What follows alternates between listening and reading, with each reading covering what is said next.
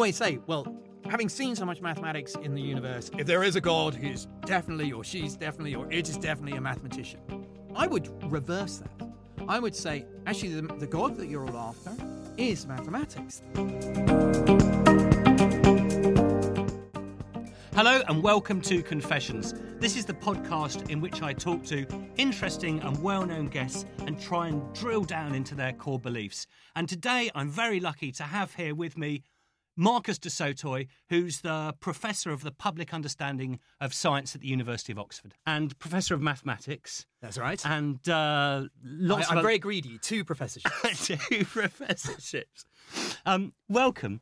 The, the way we typically work in this discussion is we begin by just talking a little bit about your background and where you come from and your sort of your as it were family values from where you were brought up and then we sort of try and describe your intellectual trajectory from there so perhaps you could say something about henley on thames wasn't it That's right. I grew up in, in Henley. I was born in London, uh, but we moved to Oxfordshire, um, and I grew up in a, a very supportive family. My mother.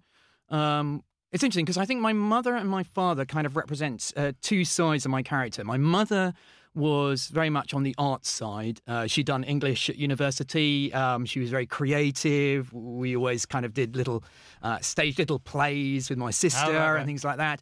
Was my dad? Um, uh, he didn't go to university. We went straight into the computing industry, um, uh, and he worked for uh, ICL, uh, the British computer firm. So I think uh, sort of my trajectory has been sort of uh, influenced by those two sides, the artistic and the very logical. So I think they they've been very important to to where I ended up. Actually, you know, I think when you talk to a mathematician, you assume they must have been born a mathematician uh, and that I was incredibly good at numbers right from the off.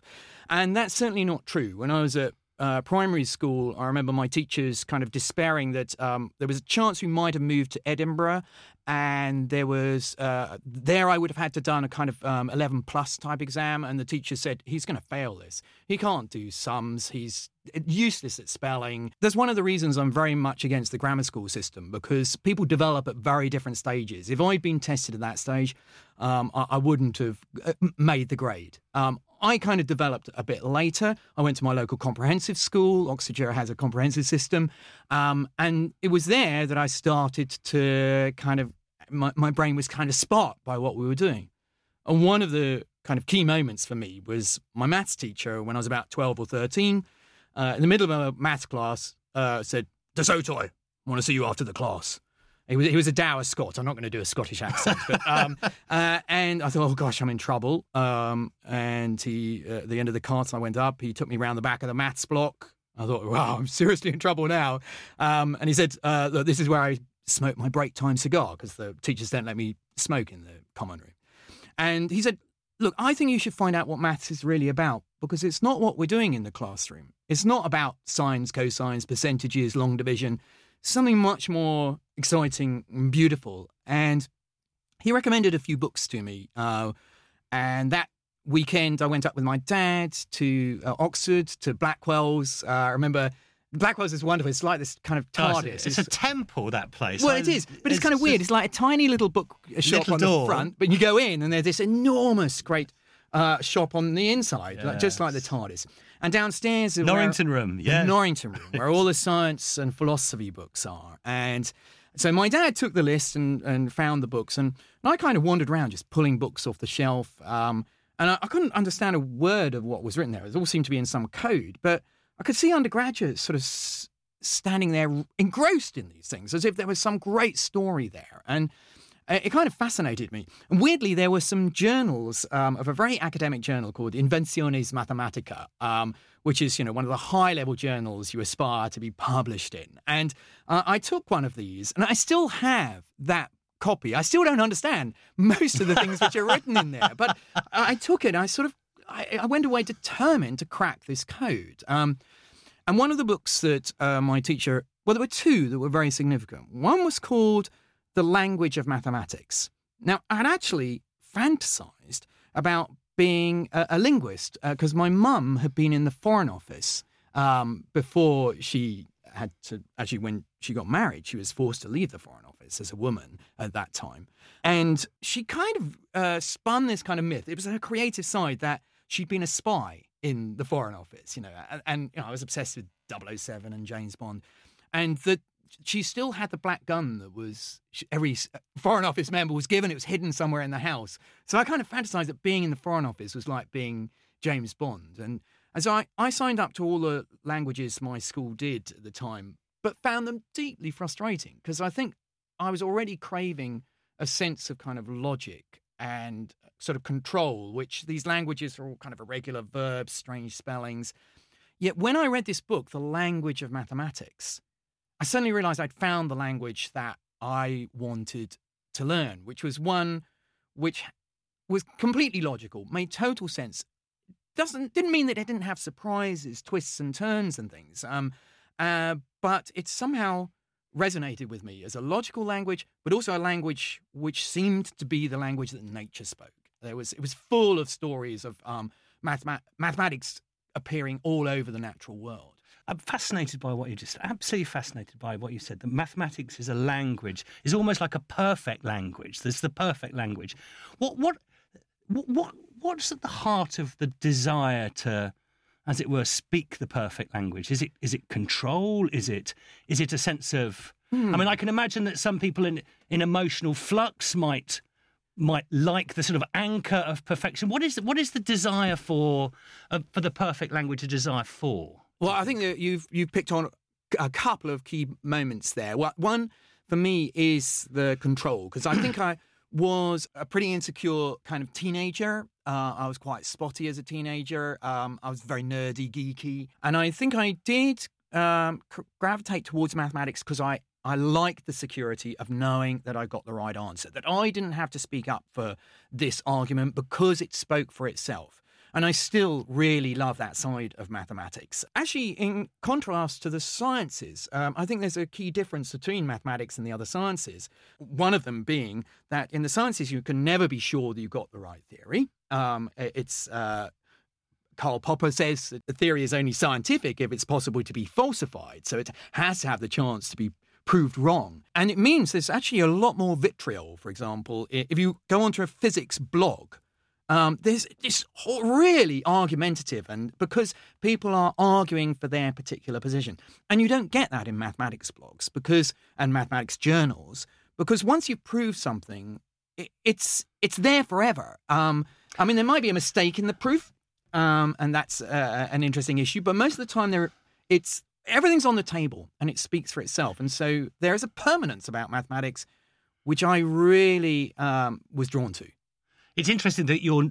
I mean, am I right in saying this? I mean, you're the professor of the public understanding of science, but you're not actually a scientist. I don't know if that. I mean, is that is that true or not true? I mean, I, I'm, I'm asking that. I mean, I, I, and the reason I, I suspect that is because science is all about experimentation and the scientific method, and your and your work is sort of a priori. I mean, it's it's that's that's that's what it's really. So this is the other reason I think I chose mathematics because I think mathematics sits beautifully in that kind of bridge between the arts and the sciences. Um, I think uh, mathematics is the language of science, and that's why I think actually choosing a mathematician for this job uh, was a very clever choice. I mean, I would say that because I wanted the job and got it. But um, you know, mathematics does underpin all of the other sciences. Uh, physics certainly, chemistry, biology more and more so, neuroscience, a lot of mathematics starting to bubble up there.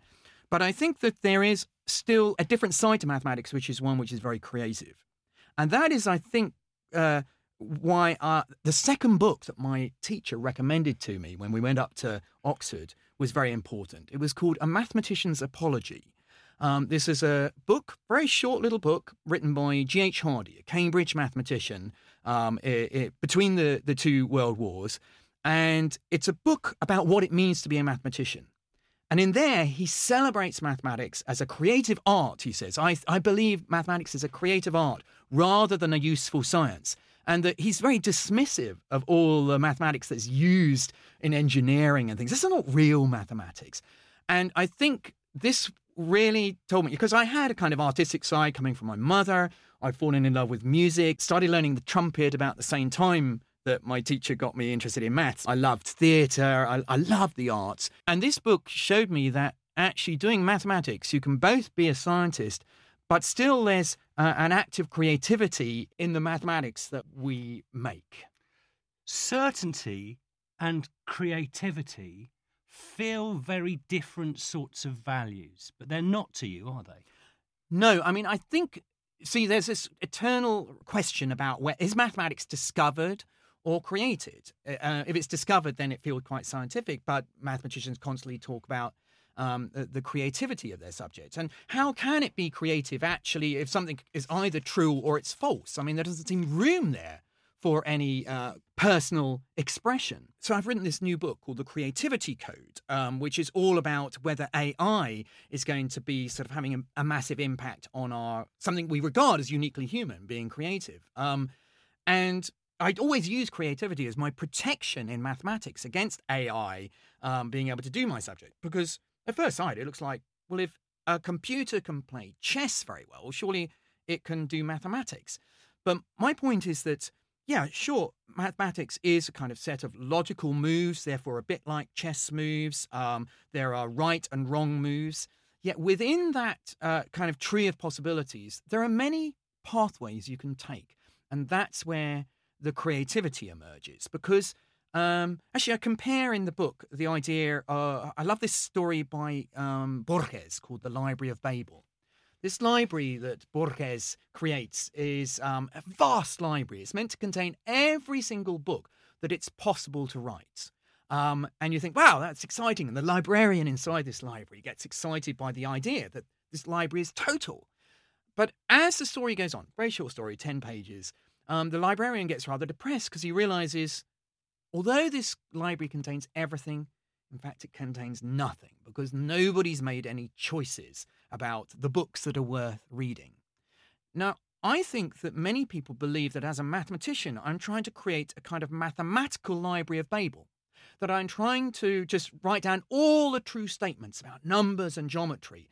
And surely, you know, that's the aim to just write down as many true things and prove them. And I say that's totally not what mathematics is about mathematics has a very kind of creative, emotional side, which is I'm cho- choosing the stories that I want to tell in my seminars, write in uh, the journals. And those stories are governed by an aesthetic kind of emotional journey. I want to take my readers, my listeners to my seminars on a journey where they sort of start somewhere secure, the axioms or the things we've proved so far. And I want to show them the unexpected twists and turns. So I think there's a lot of choice involved within that landscape, and that's where the creativity comes. So, maths is is found, not discovered. Is, is made, not found. Is that is that your line? I, I, I think there's the weirdly. I think there's a, a, a you can use both of those words because I think it's still true that there are, you know, I, I can't make the, num- something... the numbers exist. Sorry, let's just. Let... So I'm a Platonist. Okay. Um, I'll be right up front there. I and I think it's I believe that there is mathematical truths, mathematics, um, even if they weren't conscious mind. So there's something to.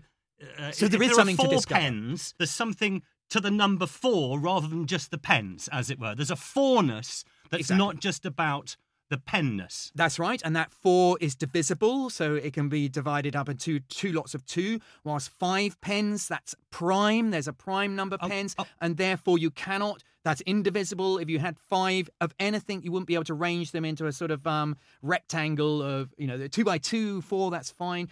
Six is two by three. Five you cannot break. But what's the ontological nature of the four, as it were? What in what does that with their sort of substance or whatever? What in what does it subsist? What what what, what is four? Well, I, I, there's a deep philosophical yes. question, uh, and and I think you know for for me it, it isn't something which we have conjured up because of the way we look at the world. I do believe it's something which has a kind of ontological existence, um, and it's a non-physical existence, and I think this is the really fascinating thing for me is that mathematics is a kind of world of ideas um, and it doesn't need physicality. I mean, we, we then physicalize this. You sound like a theologian four.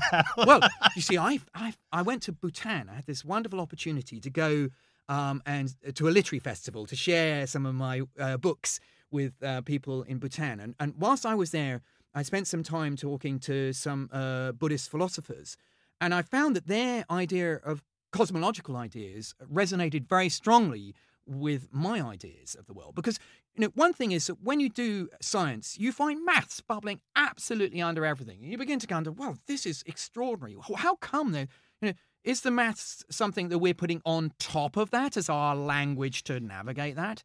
Or is it genuinely sitting underneath the thing um, uh, and is there sort of devoid of the physicality. And I'm a believer in the second. Here, here's something that's, uh, that came out actually of my research from my previous book, What We Cannot Know, because I, I started to see mathematics just bubbling absolutely under everything. And there, there was a kind of theological strand to, to that book because I was interested in those things which science may never be able to answer, and um, whether the things which transcend science are, are, is there anything? Perhaps science can answer everything.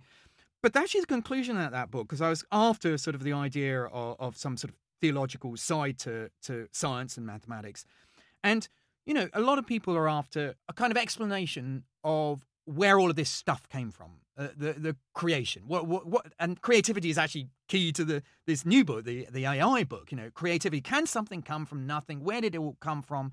It does it need a first cause? And my kids always say, um, yeah, the trouble with having a god or a creator is, well, who created the creator? And they go into this kind of infinite infinite regress. So I'm so to address that, what you need is something which kind of exists outside of time, something which doesn't need a, a moment of creation. And for me, that's a key aspect of mathematics. It, it, if these things are platonic, kind of you know the fourness of something, or uh, uh or the kind of things that I deal with in mathematics, I don't believe they needed a moment of. They are just always there. It's a, it's a property of these. This things. really does sound like theology. Well, exactly. so for me, you see this. You see, uh, people always say, well, having seen so much mathematics in the universe, you know, they say, well, if, if there is a God, he's definitely, or she's definitely, or it is definitely a mathematician. I would reverse that. I would say, actually, the, the God that you're all after is mathematics. That if you're after some sort of first cause, you need something which is outside of time and something which is kind of universal and, and has truth about it. And I think that's mathematics. We are a piece of physicalized mathematics. One of the nervousnesses I have, I guess, about mathematicians, scientists talking about religion uh, is the is the coming together of the desire for certainty and religion because that those yeah. two things i mean i spend my much of my life um, battling with fundamentalists fundamentalists for whom certainty in, in religious terms is absolutely what they're after. And so when I find a scientist or a mathematician who, quite rightly, I understandably, certainty is their is their thing, moving into theology, it's like it. I always think, oh my, this is this this is a fundamentalist in the making. Aha! Uh, no, see, um, do you understand the anxiety about the conjunction I, I between those do, two? But I think that you can use um, these tools at a kind of uh, on a on a higher level, uh, which is you know that's what I tried to do in the What We Cannot Know book is to to try and use my tools to identify um, the things which we can't be certain about. Yes, yes, yes. I, I, I'm really intrigued by can we use our tools of mathematics and logic and science to identify questions which we can see by the nature of the question are beyond science. I, I mean, and we have an absolutely prime example in my own subject of mathematics because the whole journey of mathematics ever since the ancient greeks seemed to be um, you know if, if there's a true statement about numbers for example that's our theorem that this equation does not have any uh, solutions in the whole numbers um, and then we try to prove that that is the case so we seem to be on a journey um, for 2,000 years since the ancient Greeks of, of trying to construct proofs of all the true statements about numbers. And then something devastating happened to our subject um, at the beginning of the 20th century because um, this logician, uh, Austrian logician Kurt Gödel, um, showed that actually there, within mathematics, if you've got a system for mathematics uh, with axioms describing numbers, that there will always be true statements about numbers which cannot be proved true within that system of mathematics. Um, so Gödel was able to use mathematics to turn on itself and show that it has limitations. It has uncertainty. In fact, it's called Gödel's incompleteness yeah. theorem. It is incomplete, and there will be things within a system of mathematics. And there are things that you can prove that you can't ever now, prove. Now, that's really weird because how do you do that? Because mm. Well, how can you know this thing's true but you can't prove it? And the point is that we pull outside the system and we work um, outside the system of mathematics and show from the outside that uh, within that system there are things which are true, which you can see are true from the outside, uh, which cannot be proved within that system. And that for me was one of the uh, kind of key things that I discovered in what we cannot know that very often limitations occur because of being stuck inside a system. Yes. And that if you can pull outside that system, you may be able to prove things. And now that sounded to me Wow, it's mind it's mind blowing. It's mind blowing because mind you know, of yeah. course we are stuck inside. We you know we now talk about this thing called the multiverse. Um, we're stuck in this our own universe, but one of the solutions for um, how uh, the universe seems to be so very finely tuned. Um, m- m- some people on the intelligent design movement will say, well, you know, there's a god dialing up all of the numbers that kind of like the mass of an electron, the mass of a proton, the electromagnetic force that these are all so perfectly tuned to create life, we have to have an explanation of that. The science's best explanation is that there are many universes and they're kind of being randomly assigned these numbers. And of course, we have to be in the one where life can form, but there are many other universes where, where life didn't get going. But that's, you know, we're stuck inside our universe. How can we ever know about those other ones? This multiverse theory is beginning to sound very unscientific in kind of Karl Sounds Popper like metaphysics view. to me. Yes, exactly. So there's a lot of challenge at the moment. To some of the science that's coming out does sound uh, as if we're concocting stories which are untestable. But here's an example of one where it, we seem to be stuck inside a system.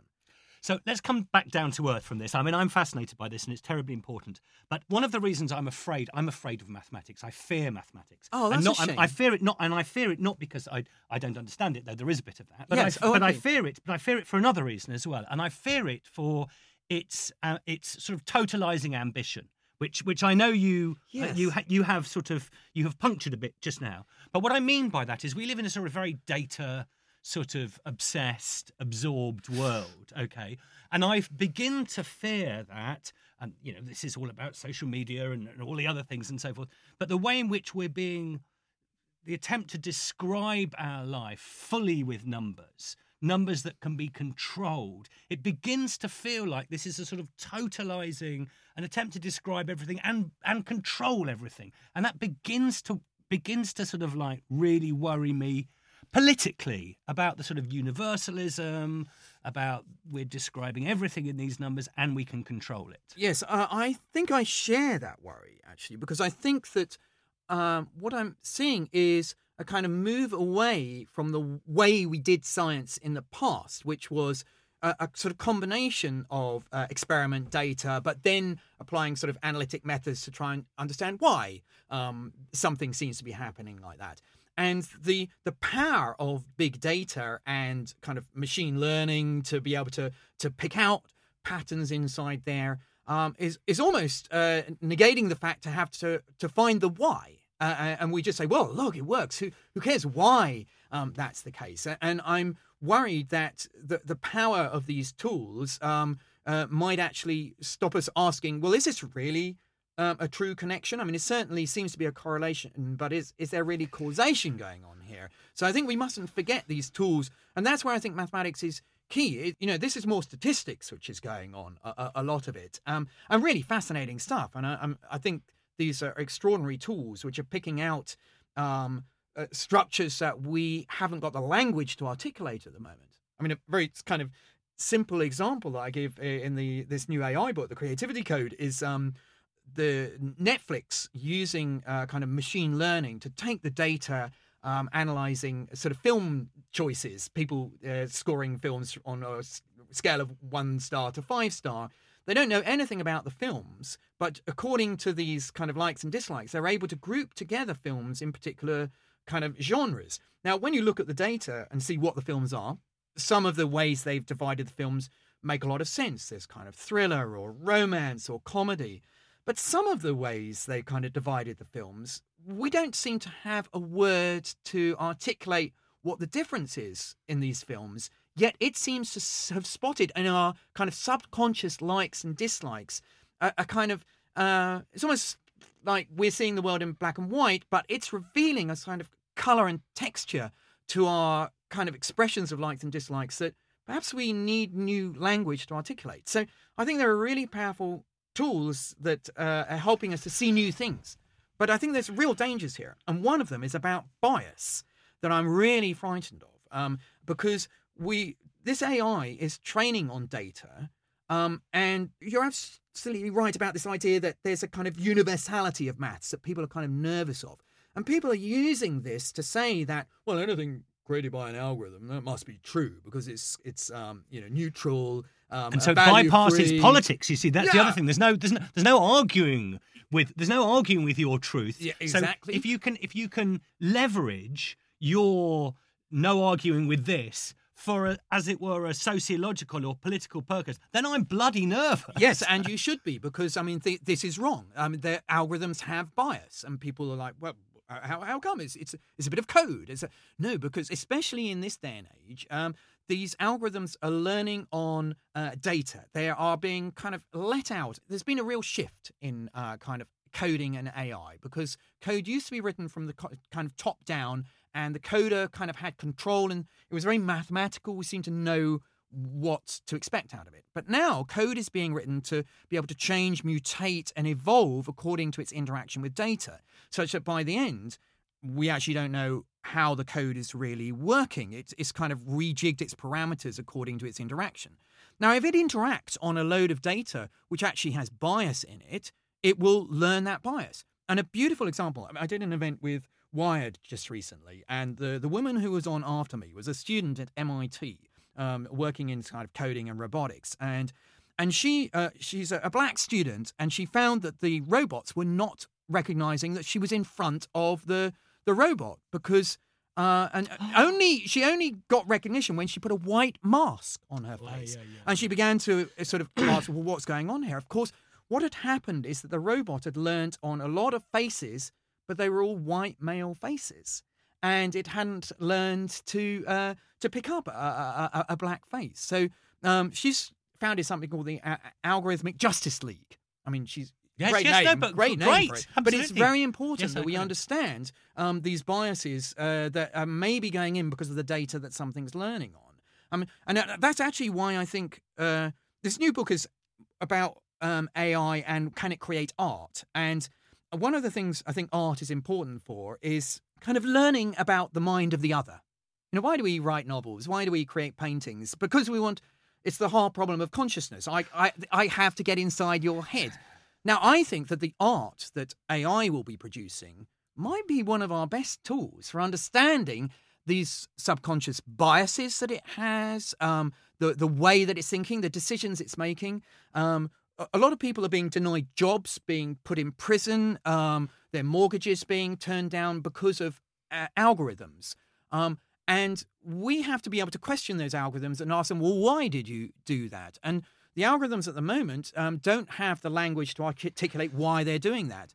And I think this is one of the important next steps that's going to have to happen in society that we need to be able to have make the algorithms accountable. They have to explain why they um, are, making the, these moves. And I, uh, I, I've got some examples in the book where some of the art that's being produced by these algorithms reveal some of these biases. Um, there's something called Deep Dream that Google developed, which it gives a um, a th- these visual recognition software a, a random load of pixels and asks, "What do you see inside here?" A bit like we play when we look up at the clouds and we, we see sort of um, sheep and- yeah, faces and and by sort of dialing up the kind of things that it sees inside there, we start to see w- what it's kind of You're seeing. psychoanalyzing computers. No, it's, it's a, that's totally true, and that's where I think there's a you know a role for the, the kind of artistic expression. You know, we've got examples of AI creating Rembrandts. There's no point in that. That Rembrandt did it best, not an AI. But I think this is actually helping us to understand something deep inside this AI that we don't understand at the moment. and this, this this goes back to hearing you talk about this, uh, and I'm reminded how we started this conversation about you saying your mum was arts, your your father was more numbers, there was the trumpet, there was the theatre, and so forth. And one of the things that I've always thought about your work is that it's trying to. You know, first of all, say C.P. Snow was wrong to say there are sort of the arts goes one ways and the sciences goes the other. I, I- take that very strongly from what you say, but Yes. also I take the idea to find a sort of human space within what feels like a sort of rather alien landscape to the human, and you are, are reclaiming maths and science for a human perspective. And I really like that a lot, actually, because part of my anxiety with maths is I f- feel it's a sort of lunar landscape which the sort of human finds it very difficult to get any purchase. Yes, I um, because music is a very deep part of um, my life. Um, you play the trumpet. I play the trumpet and actually just started learning the cello, um, which oh. has been glorious, kind of learning something new. Uh, but it has been, and I listen to a lot of music when I'm creating my mathematics. I feel that it stimulates a very similar part of my brain. And I think one of the keys is the idea of kind of patterns and patterns evolving and pattern searching. But people get very nervous when I start to talk about kind of connections between mathematics and music. And I've, I've done a lot of uh, kind of concerts with orchestras. I work with Daniel Harding um, in, in Stockholm, sort of showing some of the amazing mathematical structures uh, hiding inside a lot of composition. And what people get worried about is that I'm trying to take the emotion out of music and make it very cold, clinical, and logical like mathematics. And, and I always say, no, what I'm trying to illustrate is actually the mathematics that I get excited by has an emotional side very similar to the one that I appreciate in music. Because you could say that music is all discovered. It's just a whole load of notes, and you know Beethoven's pulled out the grosse fugue um, as a particular combination of notes that um, he's interested in. Um, but all are possible. There is a kind of musical library of Babel sitting there. Um, and why does he pick something out? Because it's expressing as kind of an emotional landscape for him. And that's the mathematics for me that I love reading, I love presenting, is one which which takes somebody on an emotional journey. So just just to do a metaphysical question which relates to the maths has just popped into Yes. my head. Is like is um, uh, a musical tune. And I'm trying to work out the Yeah. sort of status of music and the status of maths and so forth. So you think numbers are out there and we sort of discover them. Is music out there in the same way and we discover it? I mean, is is Eine kleine Nachtmusik exist before it was discovered? Really? That sounds weird. Yes, I would say it does. And, and and wow, yes, now that sounds weird. Yes, it does. And and so the art the the the act of being a creative artist is therefore to pick which of these space of possibilities is one which resonates with us as humans. Now that's what I'm trying to do in mathematics as well. I'm not just trying to you, you know, you're horrified at that idea because there uh, Eine kleine Nachtmusik is uh, you know is beautiful and there are lots of just things which aren't beautiful and and for me, I'm doing the same in maths. There's just so many. I could get. A I'm horrified by the metaphysics. I'm oh, horrified okay. by the. I'm horrified by the idea that it pre-exists the creative act. I mean that it's there before it it, it is actually made. I mean, so I, you and I, so I think probably, and this may be a temperamental difference. I don't know, but for for me, these are things that are made, not found. Now, you you seem to sort of think of the creative act as sort of going out there and finding it, and that's extraordinary that it pre-exists the act of creation. Yes, but I, I think that probably what I've just said is not a deep statement, you see. I mean, the fact that there is a, a whole world of possibilities of the way that you can combine notes sort of um, uh, means that, it, you know, just like the Library of Babel is a kind of uh, got nothing in there. It's a meaningless library if it's got all books inside there. So, so I don't think I've said anything sort of um, uh, deeply. It's a uh, fantasy, though, the, the, the Library of Babel, though, isn't it? I mean, it is a fantasy. I mean, it's a sort of, it's a sort of imaginative, it's an imaginative sort of invention.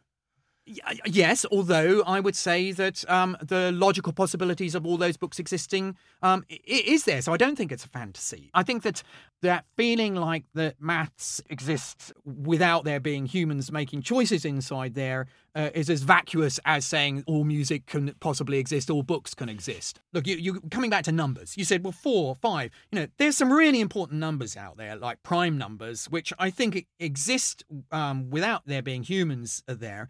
But what I think is very human is our, our the stories we will then tell about those numbers, the things that we get excited by. The fact that Fermat discovered that well, if you take a prime and divide it by four and it has remained a one, like 41. 41, when you divide by four, has remainder one. He uh, believed that you can always write that number as two square numbers added together. In this case, it's uh, um, uh, 16 plus 25. 4 squared plus 5 squared.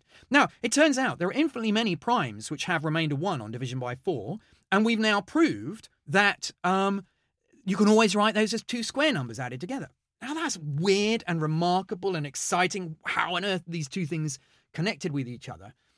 Now, that fact about numbers is true uh, regardless of whether there are humans here. It, it is, it kind of has an ontology about it. Um, okay. Yet, why do we pick that one out as opposed to some other thing? Because we are. I'm excited, and maybe if I could sort of spend enough time with you, you would get excited about. That, that's weird. Why should prime numbers have anything to do with the square numbers? And you take me on this journey, and you have that aha moment, which is what I'm after in discovery, or when I'm reading a proof. You go, what? Oh, I, I get it. That those two things are the same thing. I, I'm going to ask you one last question about the Library of All Books, and I'm going to shut up about it. But I am fascinated by it.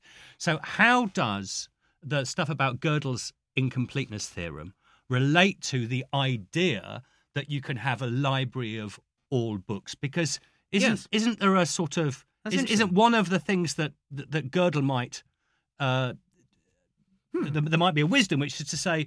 There's a sort of there's a book there that can't be there. Yes, yeah. Well, uh, Borges, Borges would have loved that. Um, and I've I've not seen him really. He loved ideas of infinity. So one of the important uh, kind of themes in that about the Library of Babel is whether the library is infinite. And actually, this relates to a big question in science about whether our universe is infinite. Actually, one of the questions which I believe might be beyond science to answer.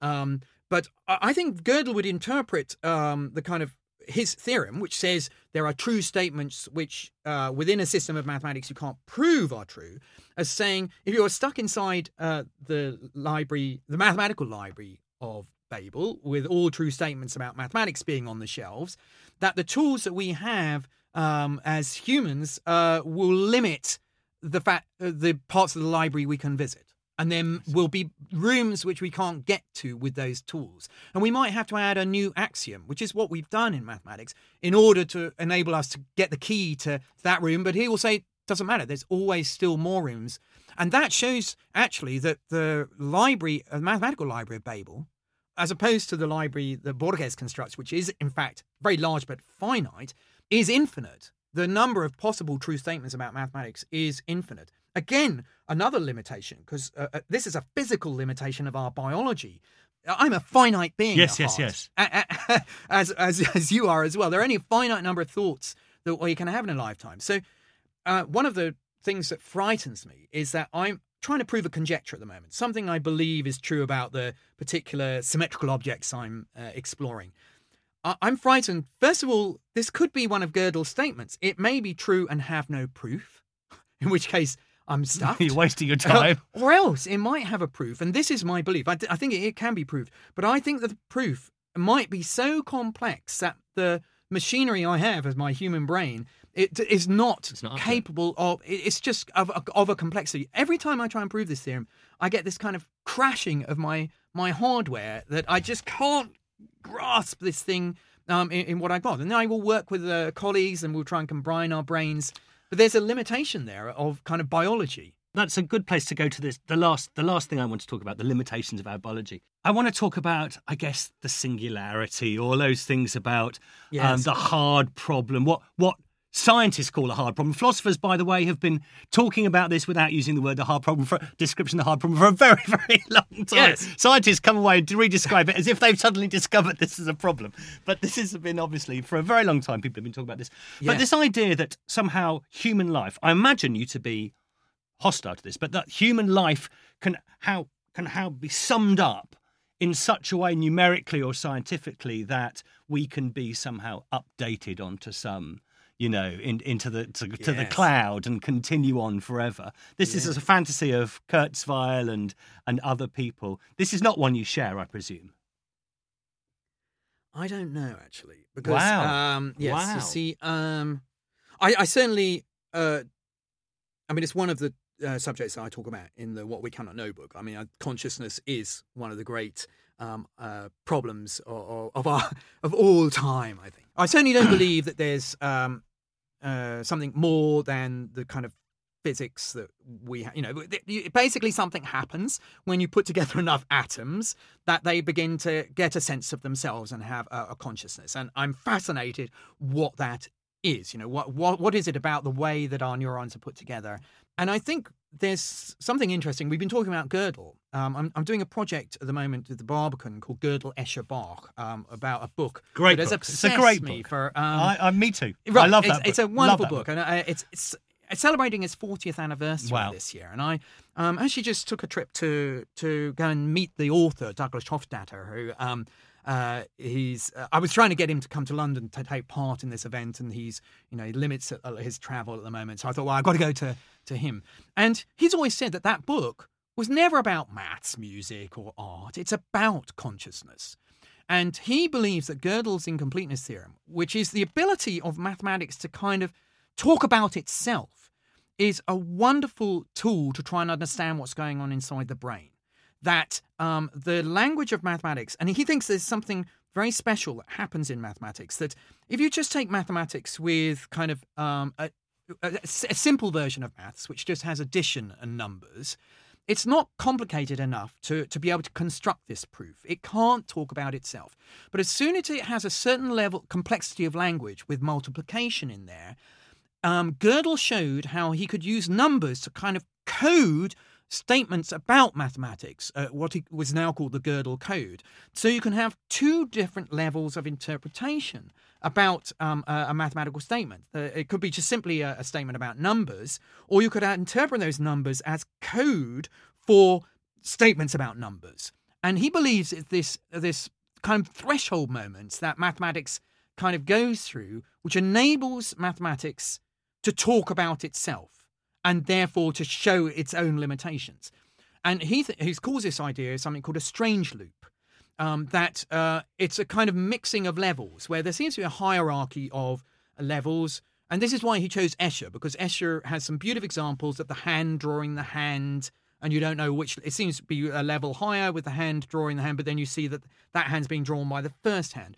Or the staircase where the monks are climbing the staircase forever um, and ever and ever. Forever and ever, because what's climbing seems to then return to the beginning again. So this kind of um, I a, a, loop becomes strange if there's a sort of crossover of levels. And uh, Hofstadter thinks that that's what's happening with Gödel, that um, mathematics, there are different levels where it's able to have multiple meanings. And and he wonders whether this idea of a strange loop is the key to um, consciousness. That there's a certain because after all, there seems to be something which happens, the complexity of the brain, uh, and we see this. Uh, you know, uh, an interesting question: When does um, an evolving fetus, when would you regard it as having consciousness? Um, when uh, when it's a, a, baby, there are certainly moments of, of change. Um, one of the key ones is when uh, uh, a baby passes the, or a toddler passes something called the mirror, mirror self recognition test. Um, when does the person know that the image um, in the mirror is, is an image of themselves? Uh, it's a, a very simple test you can do um, on toddlers. You put a little mark on their forehead surreptitiously. Below the age of 14 months, um, they don't recognize that that's an image of themselves. Uh, above 14 months, they begin to put their hand to their own forehead when they see their image in the mirror. So something is changing in the brain, which means there's an evolving sense of self. Um, and maybe that's something similar to, to what's happening. The Gödel identifies mathematics reaching a complexity that is able to think about itself. Oh dear, there's so many things to say here. I mean, I there's so Sorry, many yeah. things to say here. See, I You I pressed mean, the button I, and I I completely, off, I completely disagree about the hard problem. I mean, I just, I think it's called the easy problem, and Yeah. I and I think it's called the easy problem, Oh. and I think and I think that two year olds get it. Okay, so uh, so I think it's the nature of it's the nature of mathematics or the way in which you describe the problem that makes the problem the problem. Okay, my two year old has no problem recognizing the otherness of the mother that's there. It actually begins, I think it's a precondition for the possibility of experience and not something that we that we seek to go and prove. So your presence here is something that as it that the, the fact that you're real, the fact that you have consciousness is is as it were the beginning of the nature of the conversation, not something I would try and conclude. If it's something I try and conclude, I'll never do it. But if it's something I presume, Yes. if it's if now, it's here's my challenge to you, though, because I think it's one we're going to have to face, and it's one I talk about in this new book, The Creativity Code, because I think code is becoming so kind of rich and complex. And I certainly think it's got a long way to go, but there will be a point when I think that code will become conscious. I do think that machines will have a sense of self and have a consciousness that we will. And when one of those comes into the studio and you interact with it, I think you're going to be uh, have to ask this hard problem of consciousness, which is, you know, uh, I think will become an, an issue. Well, yes, uh, it's certainly uh, behaving like something which is conscious, but is it really just a good fake, or has it got an internal world? And I think that's what I think that's when it becomes really And they're questions that we can't ask because we have. I, I Well- guess what we've done. I mean, not of course we can't ask. No, the no, but- questions we can't. Beg your pardon. The questions we can't answer. Of course we can ask them, but it's, they almost seem unanswerable. Yeah. Um. But because what we've done before is, uh, so I don't actually think to myself as you're sitting here, is this really No, Marcus du Sautoy? So we do. So in. So we do.